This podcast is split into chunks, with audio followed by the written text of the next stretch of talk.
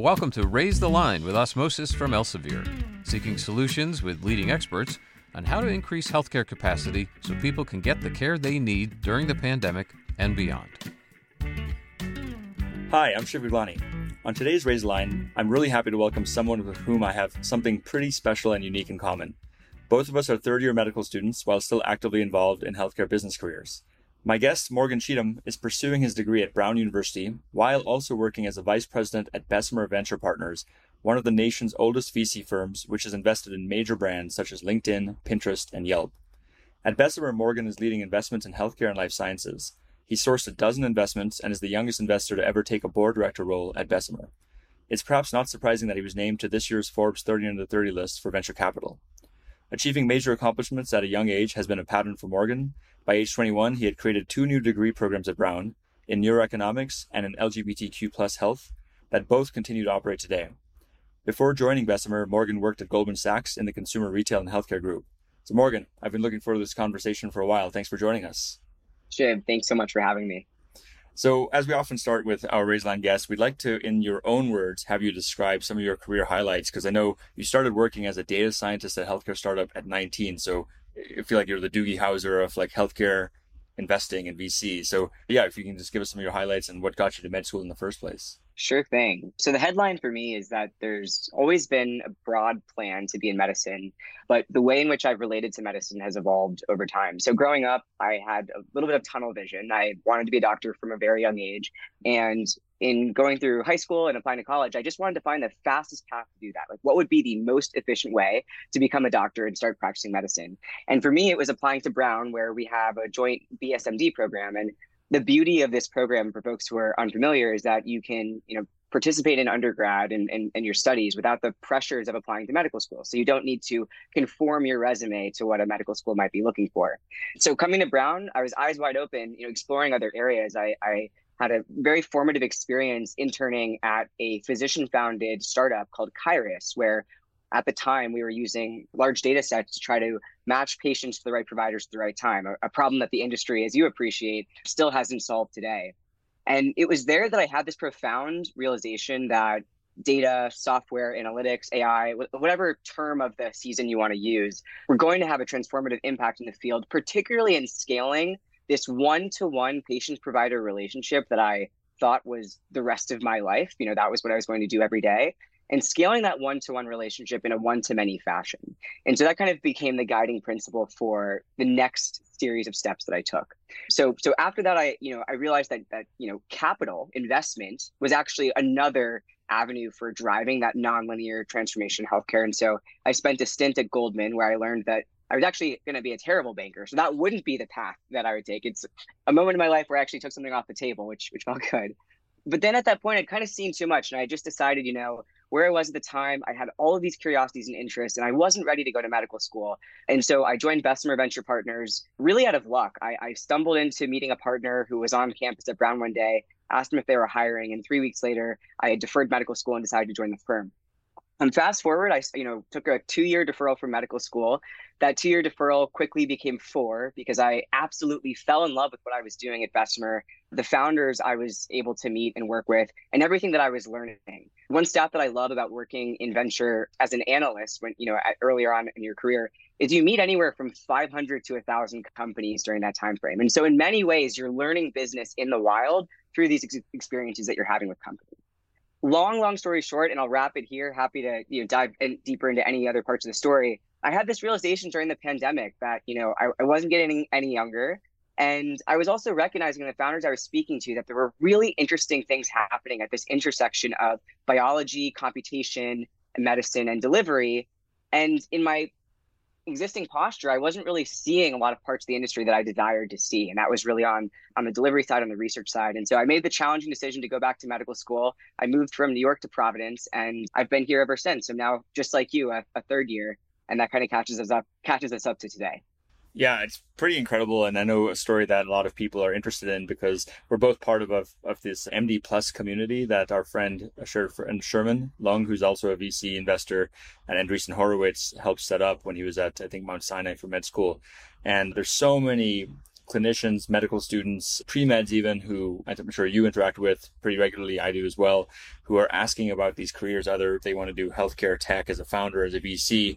I'd love to, you know, get your opinion on what are some of the things that make you you know, a good VC based on your drive as a medical student, or maybe things that maybe you had to weaknesses that you had to compensate for. The reason I ask this is that when I left med school the first time to start Osmosis, I wrote this article for Entrepreneur called "Why Med Schools Are Pumping Out Entrepreneurs," because there are a lot of shared similarities from founders and med students, like grit and you know running a marathon versus a sprint. But I'd love your thoughts, compare and contrast VC with med school funny enough, I actually think there's a lot of similarities between the two fields, even though when you think about your average college student going into venture and your average medical student, those two people might seem at odds with one another.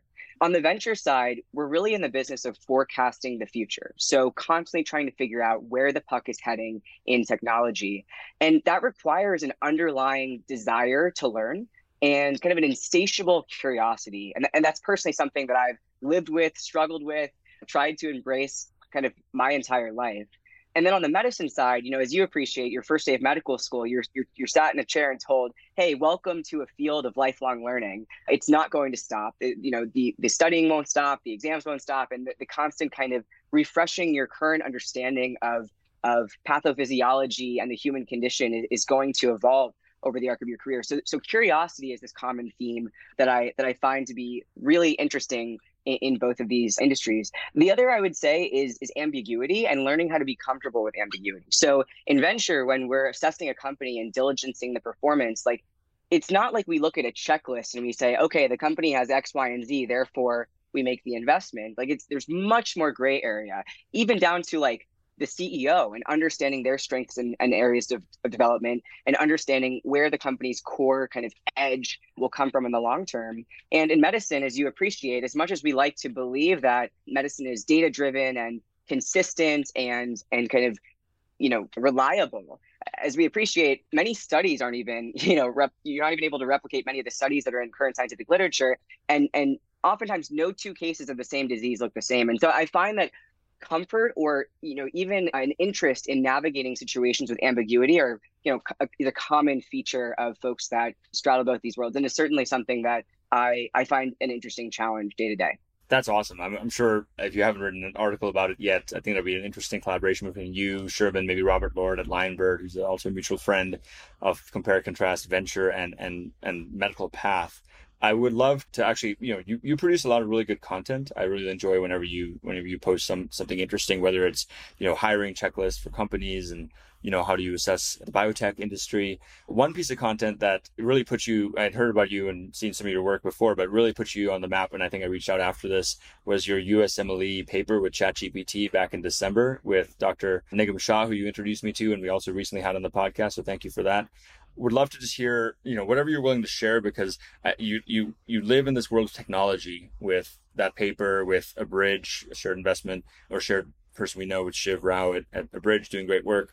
How do you maybe for our audience that doesn't know that paper, tell us about how you got involved in that paper, and then as a med student right now, how are you using technology to to maybe alleviate the burden of being a med student? Yeah. So taking a step back, my interest, as I mentioned, in computation, AI, and data and healthcare really dated back to that first experience I had as a data scientist working, you know, in the wild on these problems. And, you know, as I as I joined the venture community, you know, kudos to my colleagues here at Bessemer, but in 2018, we created a, a vehicle for investing in early stage healthcare and life sciences AI companies that was called our Deep Health Seed Fund. Now, clearly, we're not in the business of, of marketing. We're in the we're in the business of investing. I, you know, couldn't think of a better name, but essentially, this was an acknowledgement again back in 2018 that computation and biomedicine were going to intersect and produce some of the world's most valuable companies, and and, and we still believe this to be true today. It's only kind of garnered more interest and support from the ecosystem. So, so I want to just kind of clarify. It's been an enduring interest for, for me, but it's been largely like a practical interest and something I've done professionally going back to medical school was a really unique opportunity to dive more deeply into some of these areas from a research perspective and to do so kind of free of the constraints or the pressures of of business or finance or commercial interests frankly and has allowed me to really like intellectually explore the research questions that i find most salient. And so you know when when gpt came out specifically in in the form of chat gpt that that most were most people became aware of because it was accessible via this chat like user interface.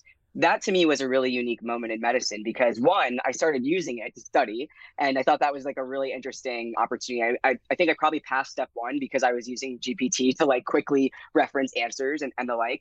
But two I, I actually saw colleagues pulling up in the hospital and and and saw the way that access to information in this specific way, this this kind of command line interface for medicine that I've also written a lot about was going to be transformative. And so I thought no better opportunity than to kind of marry some of these research questions with the leaders in the field who are asking them, and that's Dr. Shah at Stanford, to say what will be the clinical utility of large language model information retrieval at the point of care. And that's the very kind of initial question we set out to answer.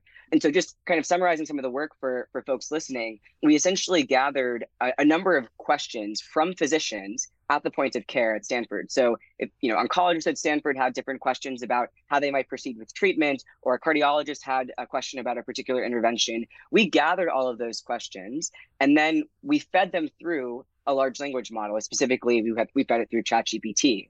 And what we were interested in analyzing was what is the value of this information at the point of care? And before even getting to value, is the information that a large language model is able to synthesize, is it safe? Does it potentially cause harm? And if it causes harm, what are the implications of that, right? And all of these questions are kind of being asked in the spirit of what would it look like to have AI specialist consults in, in, a real world environment? And so that was kind of the initial question we set out to answer you know derivative work that, that the lab is now working on has really started to say okay we have large language models that are being applied to various clinical tasks. How do we build the right validation benchmarks and evaluation criteria to know whether or not the task is performing well? Obviously, we can always ask another physician to say, was this answer safe? Was it harmful? Was it clinically useful? But if we're going to scale the kind of research that we're doing and really understand the implications at, at a high level, developing these standards will be critical for the industry. And that's across, you know, clinical tasks, biota- biochemical tasks, bio- biomedical tasks. And so that's kind of where, you know, the future direction of the work is heading but as you can tell, it was like super applicable to my day to day, being able to use ChatGPT and then uh, and then kind of ask questions about the utility of these technologies directly in the points of care. Yeah, no, absolutely. So so exciting because I mean things are improving so quickly. We recently also had Michael Howell, who's the chief clinical officer at Google, on the podcast, and he he cited the fact that Med-PaLM, the performance of Med-PaLM on USMLE went from you know 60% or lower in December to now over 80, 85% in May of this year. So who knows by the time we're actually in, in practice, if, if you choose to go that route, what, how good these LLMs will be with GPT 5, 6, 7, etc.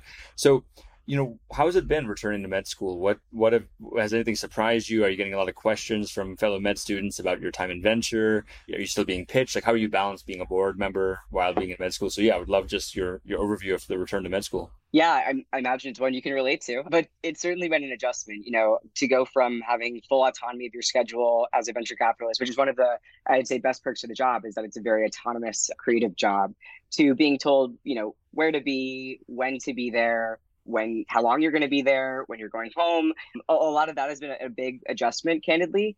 You know, but I actually I try to keep the two worlds separate. Like, and that sounds funny and strange. Like, why wouldn't you integrate day to day? You know, the venture work more in the medical side, but like I'm here to learn and train as a physician. I'm not here to pitch products or source the, the next great company. If I just wanted to do that, I could have stayed in ventures. So frankly, I've, I've kept the two worlds largely separate. I have wonderful classmates who have interests across all areas of medicine from you know evaluating social and structural determinants of health to some of these deeper questions in molecular biology that you know i've alluded to are of interest to me as well prior and if folks have questions about you know past lives i certainly answer it. I, I, think what's really special about medical school is you realize that there are a lot of people who have past lives. We have folks who are previously veterans serving our country. We have folks who have started and sold companies themselves folks who are doing research who have other advanced degrees in you know law and phds and mpps so i don't really feel that different. Like i have my own story but i've approached medical school with this this belief that like i have something unique to learn from everyone who's here. And i really tried to do that in my time so far that's awesome. That's really good. And I think a lot of, as people increasingly take gap years or, or enter med school, non traditionally, not right after pre med. I think that that's a really good perspective to adopt, and I, I would encourage people to do the same in, in, in whatever they're doing, whatever they're doing, even if they're you know not going to med school, but they're joining a new company. You can learn from anyone at any point. What you know what what have you been enjoying in med school, and are you thinking of doing residency? What are you thinking after after med school? I knew you'd ask this question. you know, I'm honestly right now, like you, I'm I'm doing rotations and you know, it's it's day in and day out in the hospital, in the clinic, seeing patients, trying to get as many reps in and experiences in as possible. And I'm really focused on learning what I can from these experiences.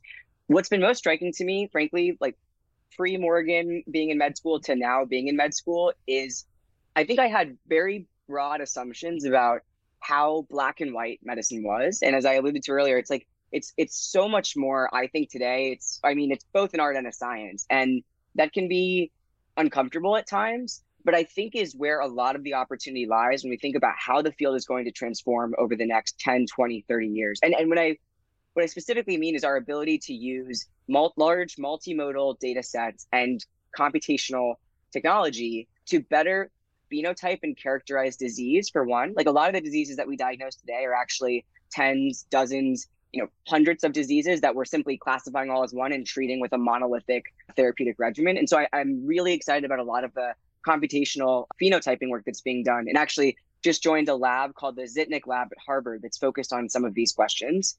And so I think for me, as I continue to rotate, if I fall in love with something like a, a particular specialty, internal medicine, OB-GYN, et cetera, it's certainly not, not off the table. But I'm also really keen to run down some of these questions I have at this intersection of AI and biomedicine and may I don't know, may pursue a, a degree that's you know focused on those areas, like a master's or a PhD as well. So so keeping the options open, but honestly, just trying to learn as much as I can. Yeah, that's that's awesome, and I think it's the paradox of choice. I think people who are naturally curious, like yourself and and you know me, face where you know it's hard to get really good at something if you're interested by a ton of different things. But therein actually is where a lot of value is created if you have a, a deep enough you know experience or interest level in in multiple areas and then finding those creative ways to combine them it seems or finding people to work with who are really deeply experienced. And on, on that particular topic that that could be a good transition actually to some of your investments. I'd love to hear about your time at bessemer and, and even now what investments have you you know kind of pop up i mean i know I'm not going to ask you to choose your favorite child here, but any there investments. no favorite that, children. That, exactly, no favorite. No, no favorite portfolio company. it is a power law business, so I assume there's some favorites. But but I would love to hear, yeah, you know, what comes to mind is companies you've invested. in. I, I mentioned bridge, so maybe you can refresh our audience on that one too, because I think we're both really excited about that one. Yeah, happy to talk about Abridge Maybe just to give folks a survey. So my work at Bessemer is super broad. So we'll you know we'll invest in anything from healthcare delivery businesses. So companies that are actually providing services, both brick and mortar and virtual. So some of the investments I've worked on in that space have included Hinge Health in the musculoskeletal care space, Ginger, now Headspace in, in mental and behavioral health, groups also in mental and behavioral health. So a large focus on on the payer provider world.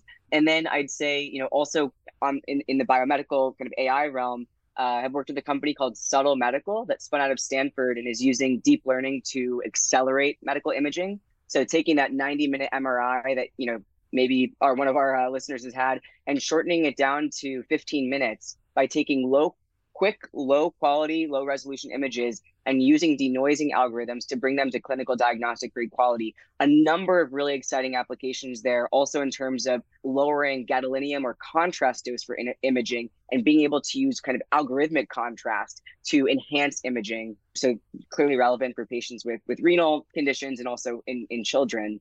And then Abridge, which you mentioned, is I think relevant for this podcast as a physician focused startup and also physician founded startup. So Abridge essentially transforms the physician patient dynamic conversation by allowing doctors to capture all of the rich information and stories that patients share at the point of care into the medical record ambiently without having to sit in front of their computer and type it all out themselves. And so what's so exciting about the company is they're using a lot of the technology that we've been talking about, large language models, generative AI, to capture transcribe this information that patients are providing every day and structure it in ways that are useful for downstream tasks. One such example that you and I know well is writing the medical note that drives a lot of the downstream billing tasks that hospitals rely on to keep the lights on. but also generating other documentation like summaries for patients at appropriate reading levels or in their native language so that they understand what happened and can share what the doctor said or what was what was learned in the visit with loved ones and, and caretakers so I think what's so special is like as I as I talked about earlier in our conversation, a guiding light in my career has been how we take this sacred one-to-one relationship and scale it one to many. And Abridge is the company that does just that.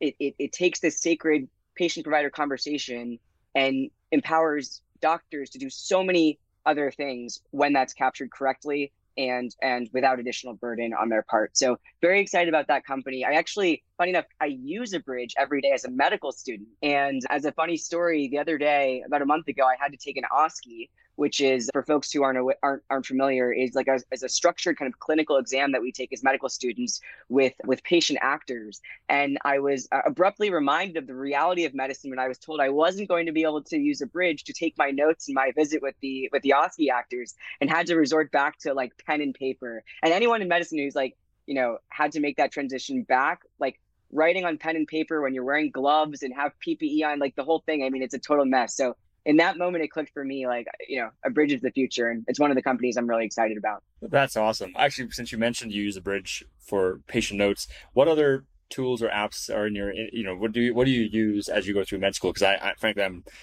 I would love to learn from you say I use osmosis for awesome. learning. So that's obviously on my list. You know, there's some really cool up and coming tools. So so Glass Health is a tool that I really like. It was founded by Derek and Graham, uh, former Brigham resident, actually in internal medicine and a, a seasoned digital health engineer.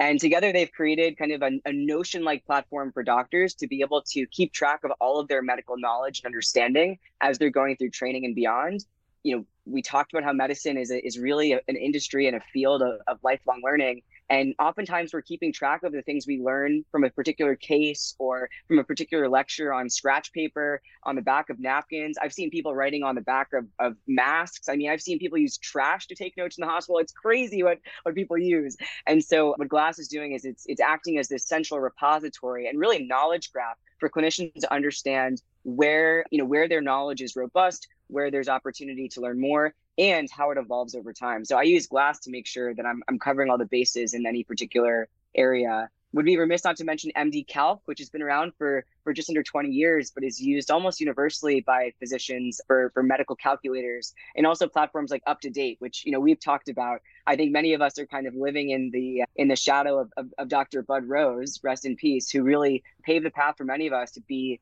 uh, physician informaticist and, and and to think that's a really cool and exciting thing. So those are a few things but you could probably fill in the rest given given some of your experiences too. Yeah no that's a that's a great list and MDCalc in particular my or i don't know if you know joe Habboushe is a friend. We had him on the pod as well. He's a great guy and yeah he's been he's done a lot with very little bootstrapping to, to, to get to this point I know we're coming up on time, so I don't want to be. I want to be respectful of yours. So I only had a couple last minute questions. First is just what advice do you give to say younger pre meds or other peers of yours about approaching their careers? Yeah, so I'm a big believer in in Bayesian statistics, and I've talked about this a bit in in other areas of my life. But you know, for those who aren't familiar, you know, Bayesian statistics is is kind of this field in in statistics that really focuses on hypothesis generation and your ability to predict future events based on priors or, or kind of past understanding. And at the highest level, that's how I approach my life, right? So I'm constantly training my priors, these distributions, from which when I have to make a decision or I have to do something, I'm sampling from those distributions that I've trained. And so when I when I think about this framework for for, for life and for learning, it's all about exposing yourself to as many things as you can and as many diverse perspectives as possible. I had a professor at a, in a graphic design class I took when I was at Brown who told me that our job at this point in our lives was to consume as much content as possible. And I, I think that's kind of like a corollary to this like Bayesian framework I've laid out for myself, which is just trying to do that. And so as you see in my life, like I'm, I'm, consuming content from the business world, the venture world, consuming content from the research world, or the clinical side, consuming my own content kind of like firsthand from the patients and really hearing their stories and, and, and understanding like the, the softer sides of medicine. And, and so that would be my best advice is like practice like a Bayesian ideology, train your priors. And I think you'll find yourself in some really interesting positions that maybe you hadn't planned for, but there's a reason that you end up there. I love that. I'm yeah, huge fan of that kind kind of approach and different algorithms to live by. One of which I often share with people who ask me for advice, and I think one you've probably heard or or given yourself that's related is the explore versus exploit algorithm. Like understanding at what point do you so the analogy often used is say you're like you know living in a tribe right? And there's fertile ground here where you can farm you can raise sheep whatever. So you can exploit what you know works what you, you know this this fertile ground works. But then a certain percentage of time you may want to either have some people in that tribe or yourself explore other pastures. Maybe climb that mountain and see what's on the other side of it. Could be a river with more fertile ground more sheep whatever it is. And so i think a lot of my career has gone through these periods as well of like going very exploratory, like two, three years of just cre- you know consuming as much as I can, producing a lot of things, startup. Like when Osmosis was created, I created like three other things at the same time within the first you know 12 months. You too. I mean, I'm sure you you you have that too. But then but then once one was working, Osmosis worked really well. Focus and exploiting that, and that's I think a lot of people like us have a lot of trouble with that. When do you switch? Because for middle school, high school, college, and even med school, you know, just through sheer brute force, right? Just working really hard or mental capacity, whatever, you can keep exploring and keep doing a bunch of things really well, but nothing really that focused or exploited. You know, exploit sounds bad because it, you know, has a connotation, but I found that model going between periods of exploration and exploitation to be really helpful. I think that's a great framework. And I, I would say like my biggest regrets in life so far when I think back on what those are specifically, it's always been opportunities to to use your analogy where I didn't exploit where like I thought something was interesting, but I, I didn't ask the next level of questioning or you know, I didn't like pursue the meeting with the person who had written the paper or done the work or started the company. Like I just said, Oh, that's interesting and left it there. But if I had just gone that extra step and gone a level deeper and maybe frankly cut out other things in order to do that, I think I would have found a lot of value in that. So I, I completely agree. I think careers kind of wax and wane in terms of breadth and depth and it's our job to kind of be the arbiters of, of when the right time is to, to make each of those hard cuts and each of those decisions. So that certainly resonates with me. Totally. Awesome. Well, last question, last two questions. One is just whenever I meet smart people who've done amazing things like yourself, I like to ask them any influential books or podcasts you recommend, things that our listeners should should, should do, including myself. There are a ton, and they come from all over. Like they don't just come from from medicine or or science. Frankly, I'm a huge classics nerd, and actually, I originally wanted to go into college to study classics, and my dad told me he wouldn't pay I hope he doesn't listen to this, but he told me he wouldn't pay if I studied classics. So I did, you know, science and classics on the side. So a lot of the things that inspire me are, are from like, you know, mythology and and and my work translating Latin. Like I'm a huge fan of of Ovid and Virgil and and Catullus for fun and a lot of those works. I would say like more recently and what might be relatable because no one on this, uh, a few people listening to this will probably want to go back and dust off their old Latin books. I love Judea Pearl's The Book of Why. I, I, don't know if you're familiar with with that one, but he's a, a prominent computer scientist, and I think the book kind of outlines some of the frameworks that we were talking about in terms of ways to view the world with an inquisitive lens. And I, I was really, you know, I've read it a few times now, and every time I kind of take something, you know, different back from that. And then another thing I do for fun is I read, and this relates more to my venture work, but I love reading like old school business books from like the 90s and 2000s. Like just hearing about some of those stories, I find interesting. So there's a book called The Gorilla Game, which is like all about how to pick winners in in high technology or, or, you know something to this effect and there's some there's some great principles there for like what to look for in terms of understanding whether something is a, true paradigm shift or like a moderate improvement in society and quality of life. And, and i relate to this to like what we're seeing in ai where i think there's a lot of opportunities to deploy ai to like make something like 10 20% better you know moderately improve or streamline a process. But in venture capital we're playing for like massive outcomes. So 10 to 20% better is not good enough. And and I think what so excites me about this era that we're in, just to tie back the, the, the theme, is that the technology and the AI we have now is actually enabling novel behavior. And, and and that's kind of a criteria I've now created, like inspired by this book of like what new behaviors are companies now enabling and empowering. And, and and I think that's like a really interesting heuristic for understanding whether something's going to be transformational, venture scale, or or maybe like better suited for another asset class. So hopefully that you can see like random smattering across, you know, time periods and and kind of industries, but that's the latest. I love that. I wouldn't I wouldn't expect anything less. I'm glad you had such an eclectic variety there. And I agree with you. I, like reading has been the biggest unlock both as a founder and as a as a human because you know as someone i think ryan holiday or somebody said you you get you get wiser without getting older when you can just tack on other people's you know years and years and years of history and then they narrowed it down into a 300 page book so it's it's nice and nice and dense for for you to consume or in a on, basically on a platter if, if, I could add one thing to yeah. that, sorry, just really briefly, like I also think it's important for folks to not worry about where like where they're finding inspiration or, or sources of, of of new ideas. Like I don't believe that books have a monopoly on on good ideas. And so for me also like a lot of like short essays mm. a lot of like frankly like twitter twitter tutorials or like you know twitter storms that people put out have been some of the most impactful on, on my mental models like tiktok like you name it. Like again in this consumptive methodology of training your priors i think you have to be open to a lot of different forms of media. So that's yeah. just another thing i try to keep in mind. I feel like we just have like another whole podcast on how we think about this consumption one one thing I would like to add to that though too, because I think a lot of people again like us who are just curious and like to create and like to do other things, combine things. One trap I feel I've fallen into, especially of late during these explore times, is consuming too much content. Like being being like too much of a consumer, which consuming helps with the priors as you mentioned and expo- exploration but sometimes like the best the best source of i think adapting my priors has been action. Like when i finally take action on something that's where i've learned the best where i remember things the best because i've actually you know run a p&l or a profit and loss statement or you know placed an iv like when i take action on something that's like far more powerful than just consuming. So it's like even that there's like an explore versus exploit of how much to consume versus to create or to action couldn't agree more. Cool. All right. It's, yeah, I, I felt like we would both agree on a lot of this stuff, but we should have a debate sometime because I'd love to see where we disagree on things because that's probably where a lot of that, that alpha, that, yeah.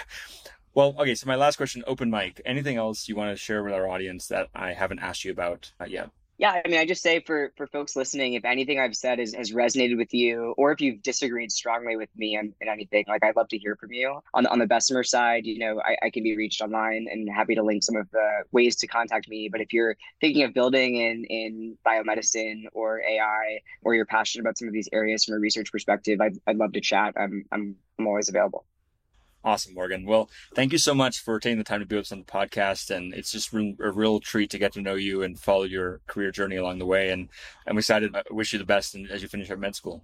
Thank you to you as well. It's been an honor to be here. And I hope we can cross paths on an away rotation in the near future. That'd be awesome. Well, with that, I'm Shiv Gaglani. Thank you to our audience for checking out today's show. Remember to do your part to raise line and strengthen the healthcare system. We're all in this together. Take care.